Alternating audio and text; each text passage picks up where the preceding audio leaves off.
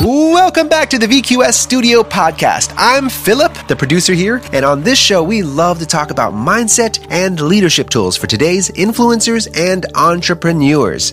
How are you breaking through the noise today in a world dominated by screens? Our podcast is a fantastic way to help you stay focused, empowered, and to level up your life and your business.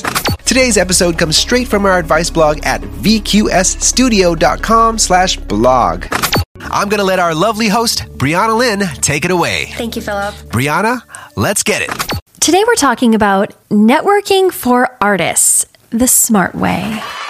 It's easy to remember that making music is about creating connections with people. You're telling your story in the hopes that you can touch the hearts of the people out there listening.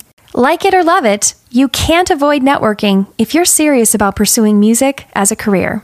Networking is an essential part of being a professional musician, a necessary evil for some.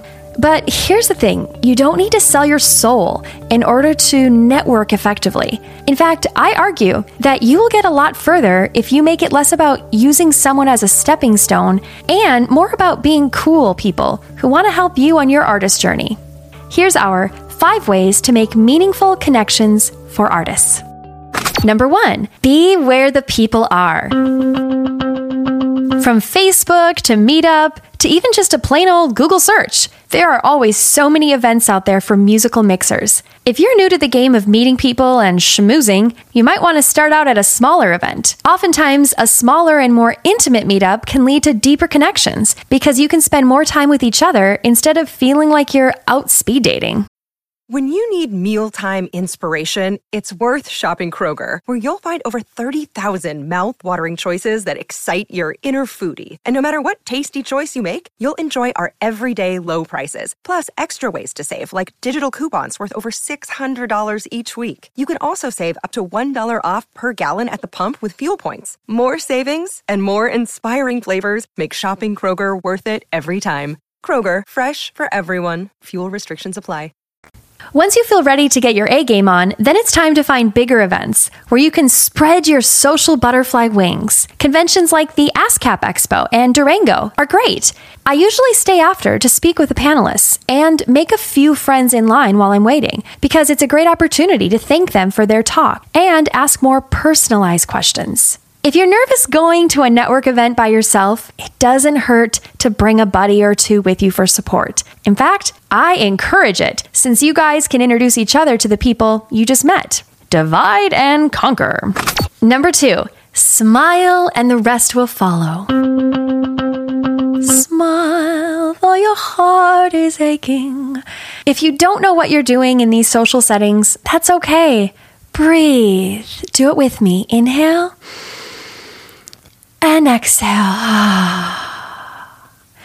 Close your eyes for a second and let your face relax into a smile. Sometimes all it takes is a smile from the sidelines to be led into the circle. If you emanate positive energy, people will want to invite you to their world. Number three, share your awesome self with everybody. You are distinctly you. It would be a shame for the people at this event to be deprived of experiencing you as you are. So be genuine. You don't have to be who you think they want you to be. Besides, you don't want to be surrounded by people who want a knockoff version of you. And it goes both ways. Don't forget that they are people outside of their roles as managers, A&Rs, and musicians. You can talk about more than just music and business. Bonus points if you cheer for the same sports team. Go Vikings! Oops, that's from Minnesota. It's also important to dig deeper. Everyone hears the same questions over and over again. How was your day? Yes, there will be a certain amount of small talk to break the ice. But once you find an opening, ask that deeper question, sharing your aspirations, and get a little vulnerable. Once you open up, the other person will feel a lot more comfortable to open up and share their true selves too. Number four, stay true to your values. I have had my share of creepy and misogynistic older men asking me to be my manager, saying that they could make me a star. It's really unfortunate how common that is in this entertainment industry, that young girls can be taken advantage of because they believe that this one man could be their golden ticket to success. What I've learned is that you don't need to work with someone who will make you compromise your values. There will always be more people that you can work with, people who will be fun to be around and can still help you to get to where you want to go. Number five, follow up and follow through.